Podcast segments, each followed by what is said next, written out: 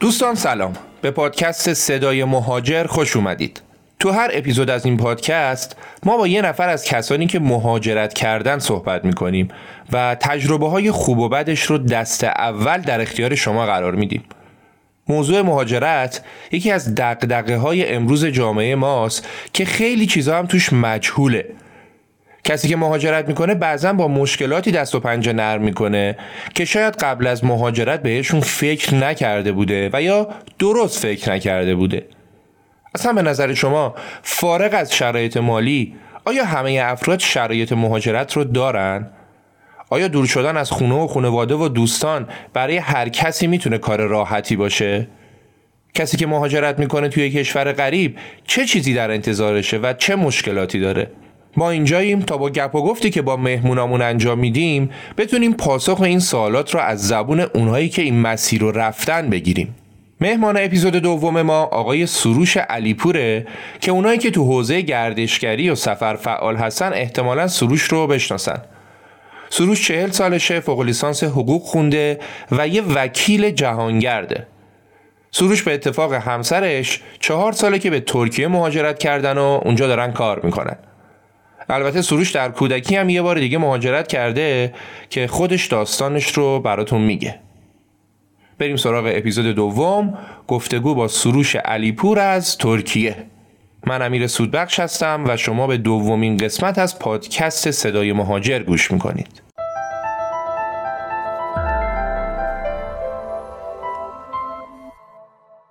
من سروش علیپور هستم، توی ایران وکیل دادگستری بودم. الان یه 4 سالی هست به کشور ترکیه مهاجرت کردیم. توی ترکیه هم به 2 تا کسب کار دارم کار میکنم. یکی همون مؤسسه حقوقی زدم توی ترکیه، یه کار مهاجرت و کار کمک مهاجرتی و کار اقامتی و حالا کار حقوقی ایرانیایی که توی ترکیه هستن بیشتر انجام میدم و یک شرکت لوازم پزشکی که صادرات لوازم پزشکی هستش به بیشتر ایران.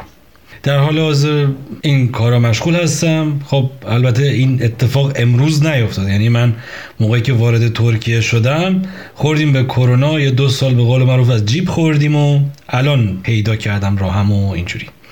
حالا اینکه چجوری شد که اومدم ترکیه هم اگر میخواید بگم. خواهش میکنم. ما یه ذره اول بریم قبلتر. بفرمایید که شما برای اینکه شنونده ها بهتر با شما آشنا بشن، شما چند سال ایران بودید؟ بعدش مهاجرت اولتون به کجا بود؟ چقدر طول کشید؟ کی برگشتید؟ و الان مهاجرت دوم به ترکیه کی بوده؟ یه کلیاتی بگید که ابتدا شنونده ها با شما بیشتر آشنا بشن. خب میشه گفت این دومین مهاجرت زندگیمه، ولی اولی مهاجرت من خیلی من توش نقشی نداشتم، چون من شغل پدرم جوری بود که من 2 سالم بود به کشور آلمان رفتیم و 10 سال آلمان بودیم. یعنی من تو 12 سالگی تازه اومدم ایران و تازه تو 12 سالگی فارسی یاد گرفتم. منطور بعدها دوباره دوره فوق لیسانس هم رفتم آلمان، یا 2 سالم اون موقع آلمان بودم، ولی خب اون خیلی به نیت اینکه مهاجرت کنم نرفته بودم و خب برگشتم ایران و بعد 10 سال ایران کار کردم. دوباره بعد از 10 سال تقریبا، حالا 10 سال، دوباره قسمت شد که مهاجر شدیم و اومدیم ترکیه. خب اول بذارید یه اشاره به آلمان بکنیم. چی شد که رفتید به آلمان؟ گفتید برای تحصیل رفتید، درسته؟ چی شد که نموندید اونجا؟ چون معمولا خب کسی که برای تحصیل میره اونجا بعدش هم میمونه کار میکنه. خدا من کمکم کرد، وکالت، آزمون وکالت تو ایران قبول شدم و خب وکالت شغل بسیار پردرآمدی بود. من دیدم بخوام تو آلمان بمونم به اون درآمدی که تو وکالت میتونم برسم نمیرسم، برای همین گفتم برمیگردم، با یک مقدار پشتوانه مالی بزرگتری برمیگردم آلمان. علتش این بود، یعنی بحث مالی بود فقط. یعنی میخواستید برگردید ایران که با پشتوانه مالی قوی تری دوباره برگردید به آلمان، درسته؟ حالا یا آلمان یا حالا هر کشور دیگه، یعنی قصدم به هیچ وجه موندن به ایران نبود. ولی خب چون من تو ایران زندگی خوبی داشتم، شغل خوبی داشتم، جایگاه خوبی داشتم و دوست نداشتم با سختی توی کشور خارجی زندگی کنم و خب دانشجویی خب خیلی سخت بود. همش میگفتم که درسم زودتر تموم شه برگردم ایران پول جمع کنم، نه اینکه تو آلمان نشه پول جمع کرد. ولی خب با توجه به اینکه من وکالت ایران رو داشتم خیلی راحت میتونستم تو ایران کار کنم و پول در بیارم. پس شما دوران دانشجوییتون تو آلمان دوران سختی بود، برای همین ترجیح دادید که برگردید تو ایران پول درارید به قول خودتون، با پشتوانی قوی تری دوباره برگردید، دوباره برید به یک کشور خارجی، درسته؟ بله بله. خب الان از این تصمیمی که برگشتید به ایران از آلمان در حال حاضر پشیمون نیستید؟ تصمیم درست بوده؟ نه پشیمون نیستم. در اون مقطع درست بوده. در اون مقطع درست. چون واقعا پول نداشتم، یعنی خیلی مهمه بحث مالی. همین، پول واقعا نداشتم، یعنی پول کافی نداشتم. درسته. حالا بازم برای اینکه شنوندا بیشتر با شما آشنا بشن، شما چند سالتونه؟ مجردید؟ متأهلید؟ اینا رو یه مقدار توضیح بدید. من در حال حاضر 40 سالمه، متأهلم، ولی فرزندی ندارم و نخواهم داشت. و نخواهید داشت. بسیار عالی. خب بریم سر مهاجرت ترکیه. از بین گزینه‌هایی که داشتید چرا ترکیه؟ والا من حقیقتش اصلا قصد مهاجرت به ترکیه نداشتم. من وکیل یک شرکتی بودم، حالا اسمشو نمیتونم بیارم، یه شرکت خارجی بود و به خاطر بحث تحریم‌های ترامپ مجبور شد که ایران رو ترک کنه. منتها حالا به لطفی که مدیر عامل اون شرکت داشت به بنده، گفتش که من میخوام برم ترکیه، میای ترکیه؟ منم اصلا فکر نکرده گفتم آره. بعدش تازه نشستم فکر کردم که آیا تصمیم درستی گرفتم یا نه، چون من همه چیم ایران اوکی بود. یعنی حالا اون یه شرکت بود که من وکیلش بودم، 10 تا شرکت دیگه بود، کلی موکل دیگه داشتم، ولی نمیدونم چی شد که اصلا فکر نکرده گفتم که آره میام، چون من ترکیه رو خیلی دوست داشتم. من قبل از اینکه به ترکیه مهاجرت کنم 24 بار ترکیه اومده بودم. خیلیه 24 بارا، که از این 24 بار 18 بارش استانبول بوده. یعنی ببینید من چقدر ترکیه رو دوست داشتم. 18 بار شمال رفتی؟ فکر نمی‌کنم. چرا شمال 18 بار رفتیم دیگه. ما تهرانی آخر هفته همیشه شمال بودیم دیگه. خلاصه این که شد، بعد تازه نشستم فکر کردم گفتم آیا تصمیم درستی گرفتم یا نگرفتم؟ آخه این همه کار زندگی. بعد پیش خودم میدونی چی گفتم؟ گفتم آقا یه مدت میرم، خب فوقش بد باشه برمیگردم دیگه، خونم و اینامو که نفروختم که، همه چیمو نگه داشتم، اومدم ترکیه. خب چه شکلی اومدی ترکیه؟ چون خب ترکیه همینجوری که خب نمیشه اومد. وکیل گرفتی؟ شخصی اقدام کردی؟ چه شکلی؟ مقدار توضیح میدی؟ من سیستمی که من تو ترکیه شغل بهش میگن چالشما ایزنی، یعنی اجازه کار، مجوز کار، همون چیزی که تو آلمان میگن مثلا بلو کارت، کارت آبی، کارت کاری. همین شرکتی که خب توی ایران داشت اومد توی ترکیه منو به عنوان نیروی کارش ما، یعنی من هیچ سختی نکشیدم. یعنی اینکه قبل از اینکه بیام ترکیه من اقامت کاریم اومده بود که رفتم. خب بعد موقعی که رسیدی به ترکیه، چالش هایی که باش برخورد کردی که خیلی روشون از قبل فکر نکرده بودی، چون اینجوری که داری میگی مثل اینکه مثلا یکی از دوستا زنگ میزنه میگه بیاد آخر هفته بریم شمال، میگیم خب بریم، مثلا چهارشنبه زنگ میزنه پنجشنبه میریم شمال. شما حالا تقریبا تو یه اسکیل بزرگتر اینجوری رفتی ترکیه، پس بنابراین به خیلی از ریسکا احتمالاً خیلی عمیق فکر نکرده بودید، درسته؟ اون ریسکا چی بود؟ با چه چالش‌های مواجه شدید موقعی که رسیدی به ترکیه؟ خب ببین، اولا که این فاصله‌ای که من اوکی دادم تو برم 6 ماه طول کشید. تو این 6 ماه من زبانمو شروع کردم، یادگیری زبان ترکی، چون هیچی من ترکی بلد نبودم. و توی ترکیه شما هر زبانی که بلد باشی آپشن محسوب میشه به شرطی که ترکی بلد باشی. یعنی شما اگر ترکی بلد نباشی، هر زبون دیگه بلد باشی، امکان نداره بتونی اینجا راحت زندگی کنی. و خب در حدی که بتونم گلیم خودم رو از آب بکشم یاد گرفتم. یعنی از روزی که من اومدم ترکیه بدون نیاز شخص ثالث زندگیمو تامین کردم. حتی الانم نیروی ترک دارم، کارمند ترک دارم. خدا رو شکر اون 6 ماه این فرصت رو به من داد. از طرفی شروع کردم به مطالعه، یعنی هر کسی پاشو یک بار گذاشته بود ترکیه باهاش صحبت کردم، گفتم چی شد 6 ماه اونجا کار کردی ول کردی، چی شد 1 سال رفتی، و مجموعه‌ای از اطلاعات متناقض رو دریافت کردم که بیشترش هم غلط بود. حالا چراشو میگم؟ بگم الان یا سوال بعدیتون رو میپرسید؟ بگید. ببین اصل مطلب اینه، من الان این نکته رو میگم برای شنوندگانتونم شاید خیلی به درد بخوره. اگر که سروش مهاجرتش خوب بوده، یک دلیل میشه که مهاجرت شما هم خوب باشه، دلیل اینم نمیشه که مهاجرت شما بد باشه، یعنی هیچ ربطی نداره. خب هر کسی داشت تجربیات خودش رو میگفت، یکی میگفت خوبه، یکی میگفت بده، یکی من موندم، من گیج شدم، واقعا نفهمیدم که خوبه یا نه. بعد خیلی از این اطلاعاتم غلط بود، یعنی یه سری غلط جا میفته بین مردم، این غلط ها رو به همدیگه انتقال میدن. یه 2 تا مثال میزنی از اون اطلاعات غلطی که جا افتاده؟ بله بله بله. ببین یکی از چیزایی که حتما شما هم شنیدید، چی میگن؟ میگن ترکا همشون چی ان؟ دزدن. متاسفانه یه چیزی که ما زیاد میشنویم میگن راجع به ترکا، اصلا همچین چیزی صحت نداره. خب بسیار آدمای درستی ان، بسیار آدمای خوبی ان.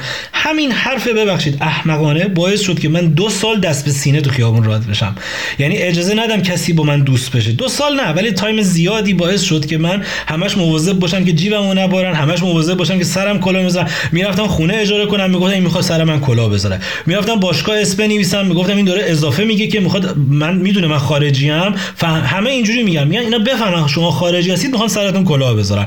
اینجا به خارجی میگن یابانجی. یابانجی یعنی اون خارجی غریبه، حالا همین چیزی. خب میگفتم بفهمید یابانجی کارتون تمومه، رفتید دکتر بیمارستان برید، بفهمید یابانجی بیچاره شدید. این موضوع خیلی موضوع بدیه، یعنی شما باعث میشه با هیچ کی دوست نشی، با هیچ کی ارتباط نگیری، فکر میکنی همه دارن سرت کلا میذارن، در صورتی که واقعا اینجوری نبود و باعث شد که ما یک بخش موزون جامعه ترکیه تبدیل شیم. چرا؟ الان برات مثال میزنم. به ما میگفتن که آقا میرید مثلا یه چیزی میخرید چونه بزنید، اینا بالاتر میگن که شما چونه بزنید مثلا تازه میشه اون قیمتی که به ترکا میدن. فرض کنید من رفتم باشگاه اسم بنویسم، احدی چونه نمیزد، من چونه میزدم. چرا؟ چون فکر میکردم میخواد سر من کلا بذاره. بعد خب اینا میرن به همدیگه میگن، بعد من میشنم به الان اینا میفهمن، میگن آقا ایرانی‌ها اینجا رو با بازار اشتباه گرفتن، یعنی همه چی رو فکر میکنن بازاره. میرن مطب دکتر چونه میزنن، میرن. نمیگم حالا کسایی هم نیستن که بیشتر میگیرن و هستن، نه اینکه نباشن، ولی دیگه بابا اینجوری نیست که همه اینجوری باشه. ما همه رو داشتیم به این چوب میزدیم. خب این باعث شد که من تو مدت ها دوستای ترک پیدا نکنم، چون احساس میکنم همه کلاهبردارن. این یکی از بزرگترین اطلاعات غلطی بود که به من دادن و خب حالا به مرور فهمیدیم و الان اونا هم فهمیدن، الان به من میگن. اون موقع نمیگفتن که، میگفت یادت اینجوری حرف میزدی، یادت بودم. آره خجل شرمنده، من بلد نبودم، من فرهنگ شما رو بلد نبودم.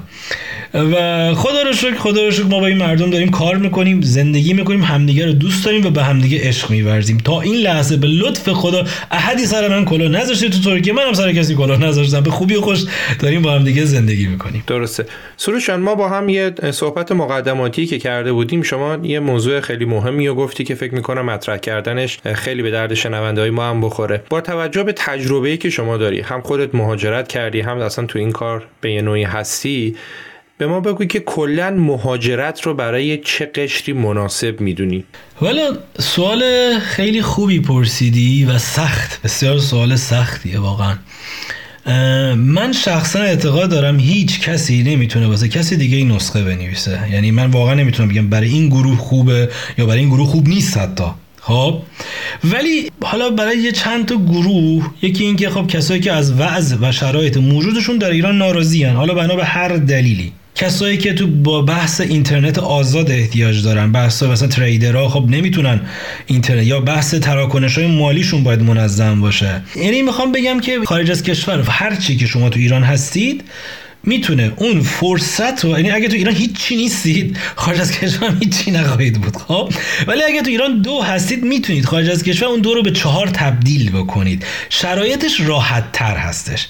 من میتونم بگم هر کسی میتونه از این شرایط استفاده کنه، ولی باید روحیاتش رو داشته باشه. اگر که براش دوری از وطن سخته، اگر میخواد بیاد اینجا دنبال این باشه که نون بربری گیرش بیاد و نگه چه کشوریه نون بربری پیدا نمیشه، این چه کشوریه کشک پیدا نمیشه، یعنی باید شما یاد بگیرید که تفکرات اون کشور جدید رو قبول کنید، وگرنه میشه یک عضو ناهمگون. من یه مثالی براتون از این ور بزنم. من موقعی که خب اومدم ایران 10-12 سالم بود دیگه، یعنی اومدم تازه تو ایران فارسی یاد گرفتم. خب سالها من از جامعه ایرانی طرد بودم. چرا؟ چون میخواستم به سبک آلمانی تو ایران زندگی کنم. اصلا شدنی نیست، اصلا همچین چیزی شدنی نیست. خب و این باعث شده بود که من نتونم با مردم جوش بخورم، با همکلاسیام، با دوستام خیلی آسیب دیدم. شما اگر مهاجرت کردید، اولین چیزی که باید یاد بگیرید اینه که یاد بگیرید مهاجرت کنید، دنبال غذای ایرانی نگرد، دنبال رستوران ایرانی، نه اینکه نکنید. منم میرم سالی یه بار رستوران ایرانی غذا میخورم، ولی نه اینکه غیر از غذای ایرانی نتونم دیگه غذایی بخورم، نه اینکه بگم وا اینجا یه شلنگ نداره من دستشویی نمیتونم برم، کشک نداره نمیتونم بخورم. باید بتونی خودت با اون کشور تطبیقی، اگر قدرت تطبیق پذیر نداری اصلا مهاجرت نکن. چرا؟ هم خودت آسیب میبینی، هم به اون جامعه یک آسیب جبران ناپذیر میزنی. دقیقاً درسته. من فکر میکنم که از دید خودت شما یه مهاجرت موفق داشتی، درسته؟ خدا رو شکر من راضیم، بله من راضیم. الان اگه برگردی به 4 سال قبل، 5 سال قبل، 6 سال قبل، زمانی که در ایران بودی، چه کاری انجام میدی که این مهاجرتت زودتر اتفاق بیفته؟ خب اولا زبانم رو زودتر تقویت میکردم، دوم ترسم رو کمتر میکردم. من خیلی میترسیدم، همین ترس منو خیلی عقب انداخت. همین این دوتا کار رو میکردم، یعنی ترسم رو میذاشتم کنار، زودتر پرواز میکردم. آها. بعد برای اینکه بیای به ترکیه گفتی که اینجوری نبود که همه دار و ندار تو بخوای تو ایران بفروشی بعد بیای، درسته؟ بله من سال اول هیچ کاری نکردم، یعنی همه چی رو نگه داشتم، اومدم ترکیه. بعد سال دوم اومدم خونه رو پس دادم، ماشینمو فروختم. تقریبا الان میتونم بگم غیر از یه پیژامه هیچ چیز دیگه تو ایران ندارم. یکی از چیزایی که جدیداً مد شده و خیلی هم طرفش میرن اینه که میان تو ترکیه یه خونه‌ای رو میخرن با یه مبلغی که بتونن اقامت اون کشور رو بگیرن، و این قانونا هم که پشت سر هم داره عوض میشه، هر 6 ماه یه سال یه بار قوانین داره عوض میشه، داره تغییر میکنه. الان آخرین وضعیت در خصوص این موضوع به چه صورته شما که حالا تو این کارم هستید؟ الان با بحث خرید خونه، اگه خونه بالای $400,000 بخرید پاسپورت ترکیه میگیرید، یعنی تابعیت ترکیه میگیرید. اگر که زیر این مبلغ تا $75,000 خونه بخرید تاب اقامت ترکیه. اقامت با تابعیت فرق میکنه. تابعیت یعنی شما ملیت اون کشور به دست، اقامت یعنی اجازه سکونت، همین، بیشتر از این معنی نمیده. این راحت ترین مدلشه. حالا مدل‌های دیگه هم مثل مدل من وجود داره که یک کارفرمایی برای شما اجازه کار میگیره، از طریق اون اقامت میگیرین. بعد شهرهای بزرگ $75,000 باید باشه خونه حداقل قیمتش، شهرهای کوچیک $50,000 حداقل قیمتش باید باشه تا شما بتونید اقامت ترکیه رو بگیرید. خب سروش جان، من شنیدم که کسایی بودن که اومدن اونجا خونه خریدن و به جای 1 نفر 2 یا 3 نفر تونستن با اون خونه‌ای که خریدن اقامت بگیرن. این به چه صورته؟ ببین تا همین 1 ماه پیش، البته من فکر کنم منظور شما تابعیت بود، اقامت نبود، درست میگم؟ تابعیت، بله. تا همین 1 ماه پیش شما مثلا، اولا که میدید قانون این $400,000 مال مثلا حدود 6 ماه 7 ماه پیشه، قبلش با $250,000 میتونستید بگیرید. خب حالا ما فرض کن شما با اون قانون قبلی و با قانون جدید یه خونه می‌خرید $1,200,000. خب یعنی 3 تا $400,000 شما میتونستی با این خونه برای 3 تا خانواده تابعیت ترکیه بگیری. خب الان اومدن اینو برداشتن دیگه، میگن که شما یه خونه $100 میلیون هم بخری فقط یک خانواده رو اون خونه میتونه بگیره. سروشان، چیزی که ما تو اخبار و جرایت میبینیم و میشنویم و میخونیم وضع نامتناسب اقتصاد ترکیه است که حالا تورم بالایی داره، سیاست‌های اردوغان باعث شده که یه ذره ترکیه به چالش بخوره. اینو تو بازار و تو زندگی شما چقدر حس کردی؟ والا نمیدونم قابل پخش هست چیزی که بگم یا نه، ولی منو دقیقاً یاد دوران احمدی نژاد میندازه که دلار از 1000 تومان یهو شد 1400 تومان، از 800 تومان شد یهو 1000 تومان، بعد شد 1400، بعد شد 2800 تومان. دقیقاً اون دورانو برای من تداعی میکنه. اما خب اینجا یک مقداری فرق میکنه قضایا، یعنی اولا اینجا خب بحث تجارت آزاده، شما میتونی با دنیا در ارتباط باشی، میتونی راحت صادرات داشته باشی، واردات داشته باشی، به دلار پول بیاری. خب این یه مقدار کار ساده میکنه، ولی به جرئت میتونم بگم بله فشار بسیار زیاد اقتصادی روی مردم هست، اینو نمیشه این کارش کرد و الان من حتی پیش بینی میکنم بدتر هم خواهد شد. چرا؟ الان اومدن حداقل حقوق 36% افزایش دادن. این میدونید چه نقدینگی وحشتناکی ایجاد میکنه و این نقدینگی قطعاً چه تورم بزرگتری ایجاد خواهد کرد. علتش هم چیه؟ اینه که 3-4 ماه دیگه انتخاباته، اینا حرکاتای پوپولیستیه و جهت گرفتن رأی. به نظر من با احترام بسیار زیادی که من به آقای اردوغان دارم، البته که این ماهی که گذشت کمترین میزان تورم 9 ماه اخیر ترکیه داشت، یعنی تونست خودش رو جمع جور کنه. خب ولی این اصل موضوع رو زیر سوال نمیبره. آقا تورم هست، ما هم داریم میبینیم، قشنگ هم داریم لمس میکنیم. یکی از بزرگترین دلایلش هم این مهاجرای روسه، به شدت روس‌ها ریختن اینجا. خونه رو دارن مثل چی میخرن. مثلا ایرانی‌ها 600 تا خونه دارن در ماه میخرن، روسا 2600 تا دارن میخرن. و قانون اول اقتصاد میگه چی؟ میگه که عرضه کمتر از تقاضا باشه باعث میشه قیمت بره بالا. به همین سادگی الان تقاضا به شدت رفته بالا، عرضه کمه و این باعث شده که همه چی وحشتناک بره بالا و ترک‌ها به شدت در فشارن. سروش جان، تو جامعه‌ای که الان داری اونجا زندگی می‌کنی میونه ترک‌ها، چه چیزی بوده که باعث شده که سورپرایزت بکنه، توقع نداشته باشی؟ حالا میتونه مثبت باشه، میتونه منفی باشه. تصوری که از مردم ترکیه داشته یه سری مردم بی‌عصا بود. البته اینم بگم توی آلمان ترکایی که تو آلمان زندگی میکنن لول بسیار پایینی از ترکا بودند، بسیار پایین. یعنی خیلی از خلافکارایی که تو آلمان بودن یا یوگسلاو بودن اون زمان، یا یوگسلاو سابق، یا ترکا بودن. برای همین اینم تو ذهن من خیلی نقش داشت. یعنی انتظار داشتم یه کشور پر از خلافکار و آدمای عصبی و اینا ببینم، بعد میبینم اصلا اینجوری نیست. یا مثلا همه میگن راننده تاکسی هاشون همه دزدن، یا فلان. ما نخورده به تورمون راننده تاکسی دزد تو این همه سال. یعنی راهش رو یاد گرفتیم یا پیدا کردیم. خلاصه این چیزی که منو خیلی سورپرایز کرد این بود که هر اداره‌ای میرم، هر جایی میرم، انصافا با وجود این که من خارجیم، سعیشون بر اینه که کمکت کنن کارت انجام شه و سهل‌تر میگیرن از ما.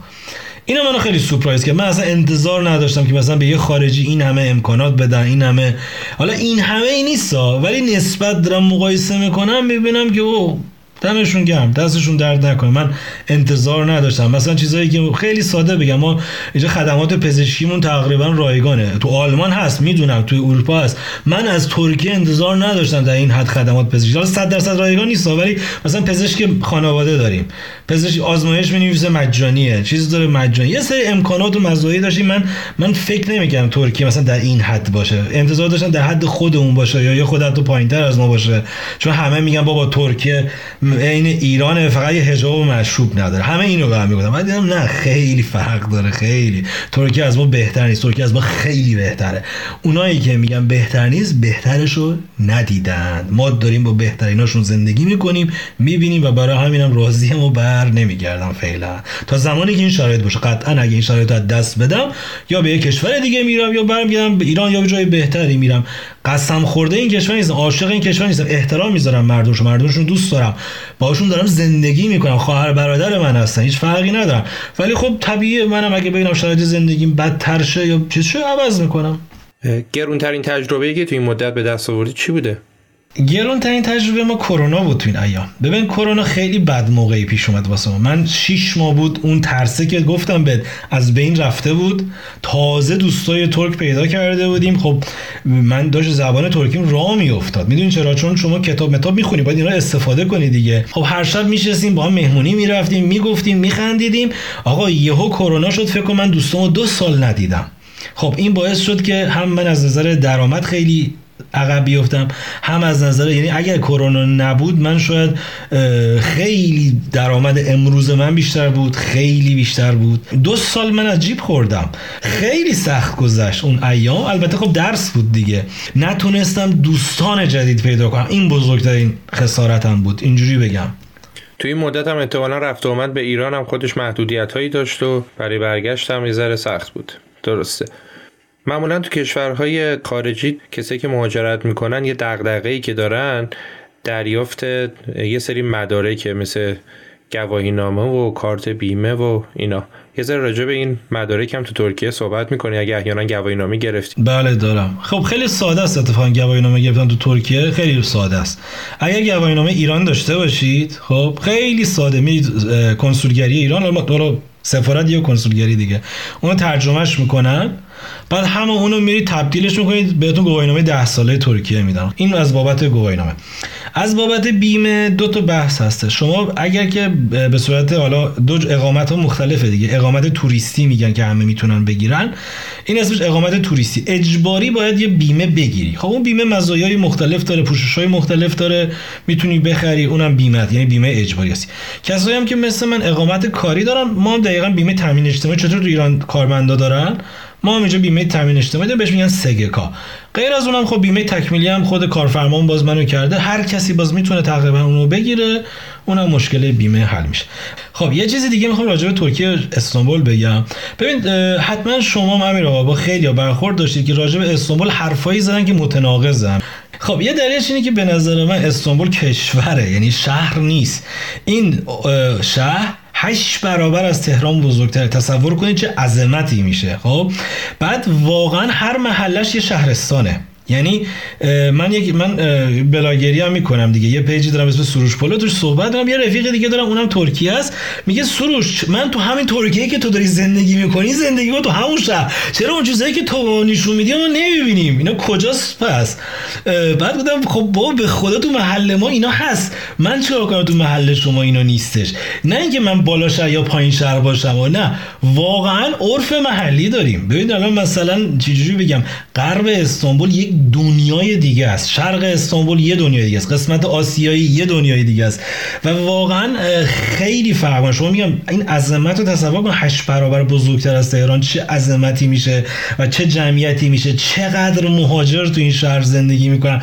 برای همین به جرئت میتونم بگم به تعداد آدمای این شهر تجربیات متفاوت خواهید دید. درسته سروچان، برای زندگی در شهری مثل استانبول با توجه به این هزینه‌هایی که الان هست و رومی که استانبول داشته، میتونی یه هول و هوشی به ما بگی که به تومن الان هزینه یک ماه زندگی تقریبا چقدره؟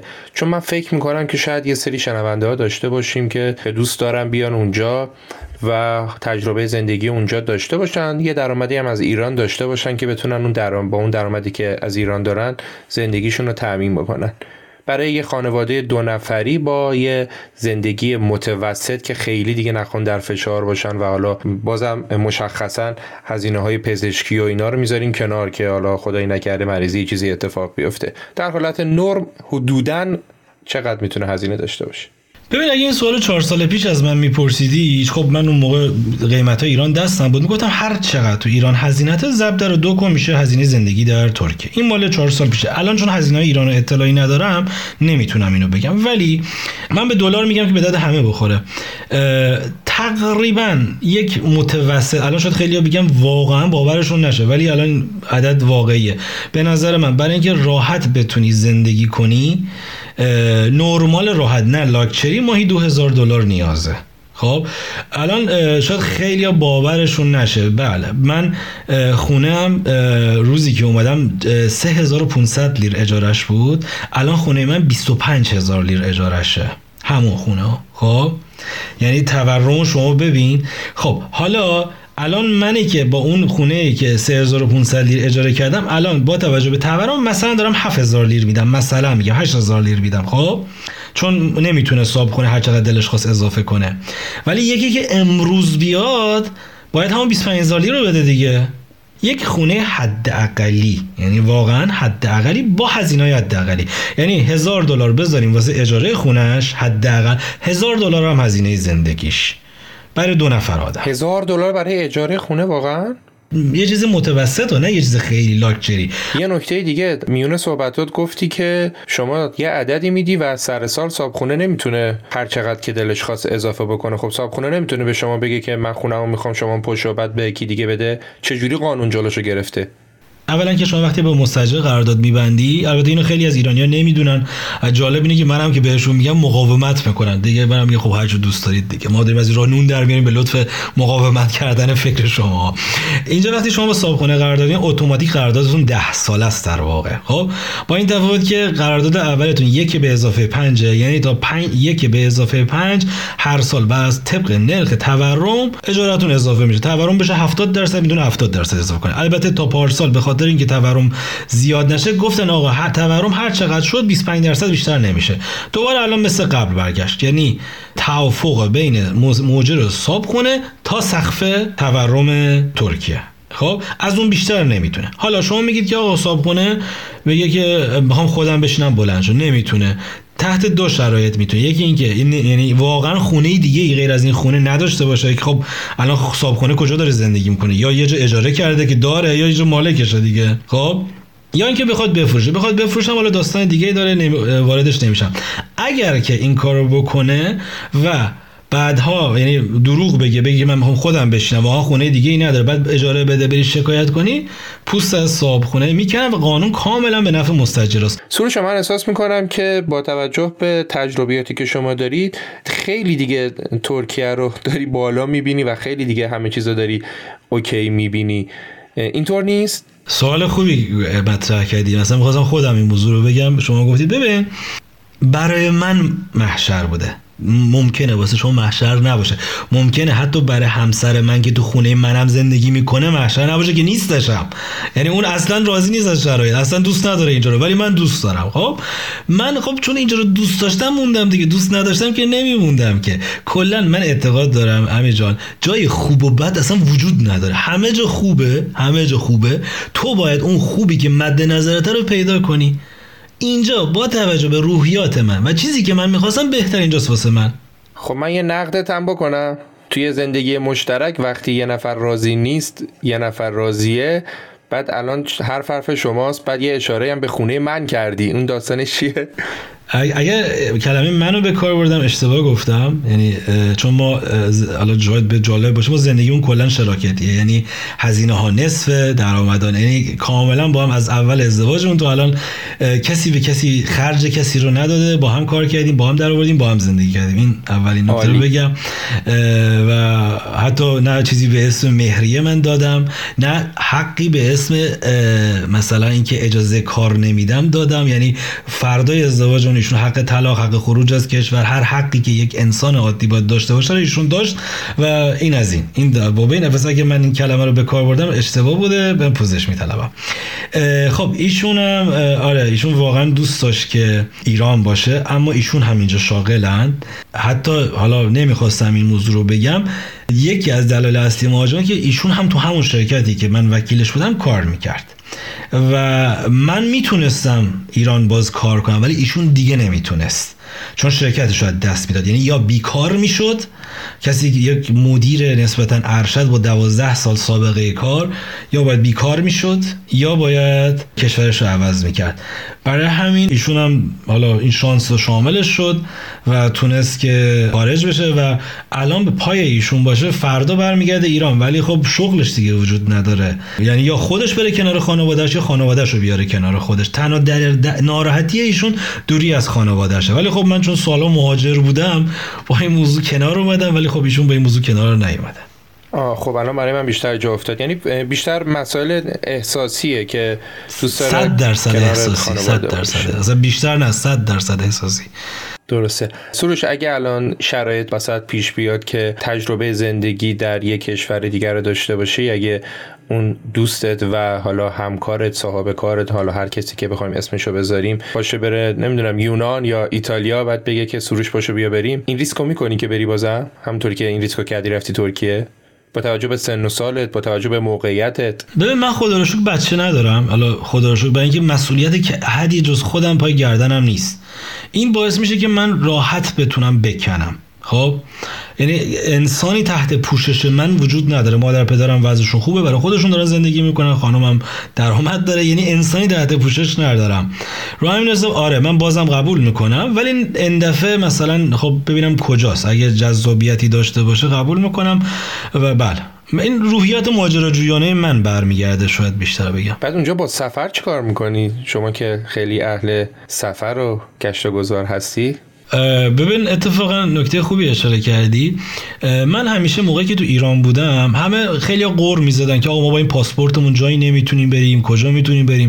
همیشه بودم لامصب اول ایرانو بگردید، بعد اگه ایرانو که تموم که همین اطرافیانو شروع کنید، آقا آذربایجان همسایه‌مونه، ترکیه همسایه‌مونه، ارمنستان همسایه، اینا رو ببینید، بعد که اینا تموم شد بگید که آقا ما پاسپورت نداریم و نمیتونیم کشور دیگه. همینا گشتنش 10 سال زمان میبره. خب ترکیه من دقیقاً همین کارو کردم، گفتم آقا حالا که ترکیه بذار اول ترکیه گردیمو بکنم. من الان 3 سال دارم ترکیه رو میگردم و تازه فهمیدم که ترکیه چی هست و هنوزم دارم میگردم. من پس فردا دوباره دارم میرم یه مسافرت دیگه ای ترکیه. خب هزینه ها خیلی معقوله برای من نسبت به درآمدمون، یعنی تو ایران شاید معقول نبود. مثلا میگم تو ایران مثلا ما مجبور بودیم 50% یا بعضن 3 برج حقوقمون رو مثلا میدادیم یه مسافرت میرفتیم.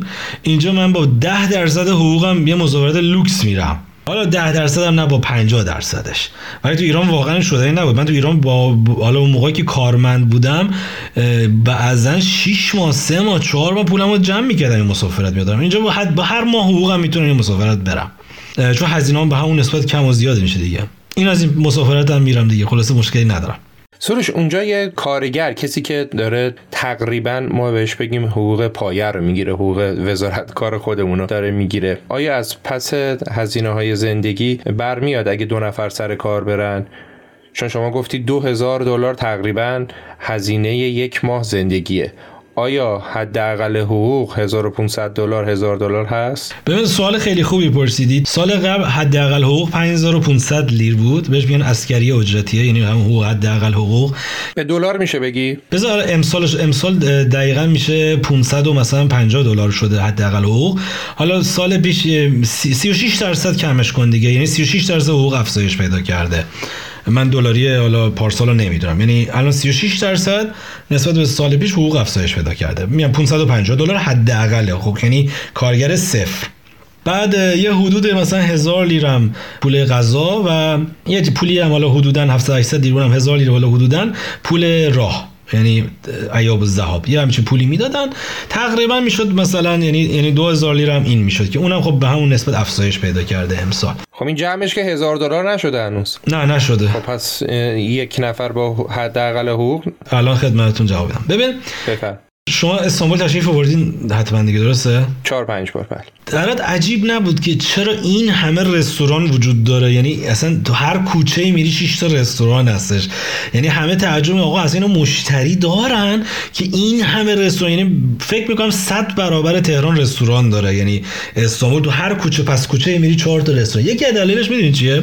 یکی از دلایلش اینه که اگر تو یه خانواده 4 نفر آدم هستن، هر 4 نفر سر کار میرن و اینا فرصت آشپزی ندارن، برای همین میچرخه. این یک. دو، در حال حاضر من تو شهر استانبول زندگی میکنم و به جرئت میتونم بگم گرون ترین شهر در حال حاضر ترکیه است. شهرهای دیگه در این حد گرون به هیچ وجه نیست، به هیچ وجه نیست. من حتی اولودنیز و فتیه که میگن گرون ترین جاست، یا من 20 روز پیش آلانیا بودم، میگن آلانیا نمیدونم آلمانیا ریختن گرونه. به جرئت میتونم بگم استانبول 2-3 برابر آلانیا الان گرونتر شده و شهرهای دیگه به هیچ وجه انقدر گرون نیست. اگر استانبول زندگی نکنی با همین حتی $500 یک خانواده بستشه. پس کسی که حداقل حقوق داشته باشه توی استانبول نباشه میتونه از پس هزینه‌های زندگیش بر بیاد. در حال میگم الان واقعا شرایط زندگی تو استانبول واقعا سخت شده. من یه چیز خیلی جالبه، من یه کفشی خریده بودم. خب من گفتم کار بلاگری میکنم تو پیجم، مثلا گفتم من اینو 3200 لیر خریدم. بعد یکی از دوستان تو آلمان گفت این 136 یوروه. من گفتم مگه میشه، این آلمان از ترکیه ارزون تره. بعد لینکشو برام فرستاد، دیدم واقعا کفش نایک مثلا میگم 50 یورو استانبول گرونتر از آلمانه. اصلا باورم نمیشد. یعنی واقعا الان شرایط زندگی تو استانبول واقعا در حد اروپا شده، ولی کیفیت زندگی به هیچ وجه در حد اروپا نیست. واقعا در حال حاضر دوران سختیه. از جاهای قشنگی که معمولا کمتر توریستا بهش سر میزنن تو ترکیه یکی دو جا رو برای ما اسم میبری؟ ببین اول اینکه من حالا راهنمایی که برای سفر میکنم میگم به چی علاقه داری. اگه بگم مثلا من جای مدرن دوست دارم، میگم مثلا برو دبی، مثلا نیا استانبول، مثال میگم، یا ترکیه نیا. ولی یکی میگه من طبیعت دوست دارم، یکی مثلا من یکی از تفریحات علتهای سفرم من اسپا بازم، یعنی آب گرم دوست دارم، ماساژ دوست دارم. خب یکی از بهترین کشورها ترکیه است. من پارسال یه شهری رفتم به اسم آفیون که با یه قیمت بسیار مناسب یه هتل 5 ستاره رفتم که توی اتاقم چشمه آب گرم داشت. خب یه عدد خیلی کمه، عدد خیلی کم. چقدر؟ ببین پارسال من شبی 300 لیر دادم. به دلار میشه چقدر؟ $70 یا همچین عددی مثلا. خب این شهر اصلا آره یه شهر ناشناخته است تقریبا واسه خارجی، و خارجی زیاد نمیاد.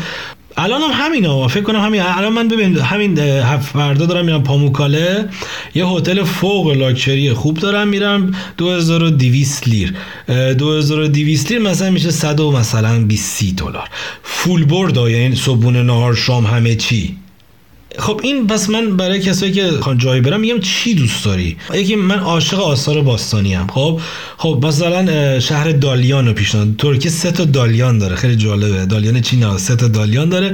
یکی از این دالیاناش که حالا معروف‌تره نزدیک مارماریسه، یه تاریخ فوق‌العاده داره. اصلا آقا یه شهر بگم، این شهر رو اصلا یه چیز وحشتناک، یه چیز فوق‌العاده. برای کسایی که عاشق آثار تاریخی هستن مثل من، شهری وجود داره به اسم انتاکیه تو استان هاتای. ببین اصلا من هیچی نمیتونم بگم واقعا، یعنی اصلا آدم میمونه که اینا واقعا تو ترکیه است. بزرگترین فرش موزاییک دنیا تو ترکیه است، من نمیدونستم. مقبره های عجیب غریب، تابوت های عجیب غریب، اصلا من باورم نمیشد که اینا تو ترکیه باشه. بعد غذاها فوق العاده خوشمزه است. به جرئت میتونم بگم من تازه فهمیدم کنوفه چیه، یعنی هر چی کنوفه تو استانبول خوردم و بریزید دور برید توی انتاکیه بخورید. یا مثلا آدنا برای شیکما، آقا آدنا کباب که کبابی داره به اسم کابورگا. وای این کابورگا آقا چه کبابیه. من تازه حالا خیر سرم گیاهخوارم، منه که گیاهخوارم، اینا رو خوردم اصلا خوشم اومد دیگه. ببین بقیه چه گیاهخواری هستی که کباب میخوری؟ من مسافرت میرم تست میکنم، یعنی 90% غذای من گیاهه، ولی مسافرت میرم دیگه نمیشه دیگه. آقا مسافرت رو تست کردناشه دیگه، نمیشه که. میشه منم گیاهخوارم و هیچ کدوم از سفرام نمیخورم. خب ببین من نمیخوام خود من اصلا خام گیاهخوارم، یعنی حتی پخته هم نمیخورم، ولی نمیخوام خودم رو محروم کنم از چشیدن اون مزه.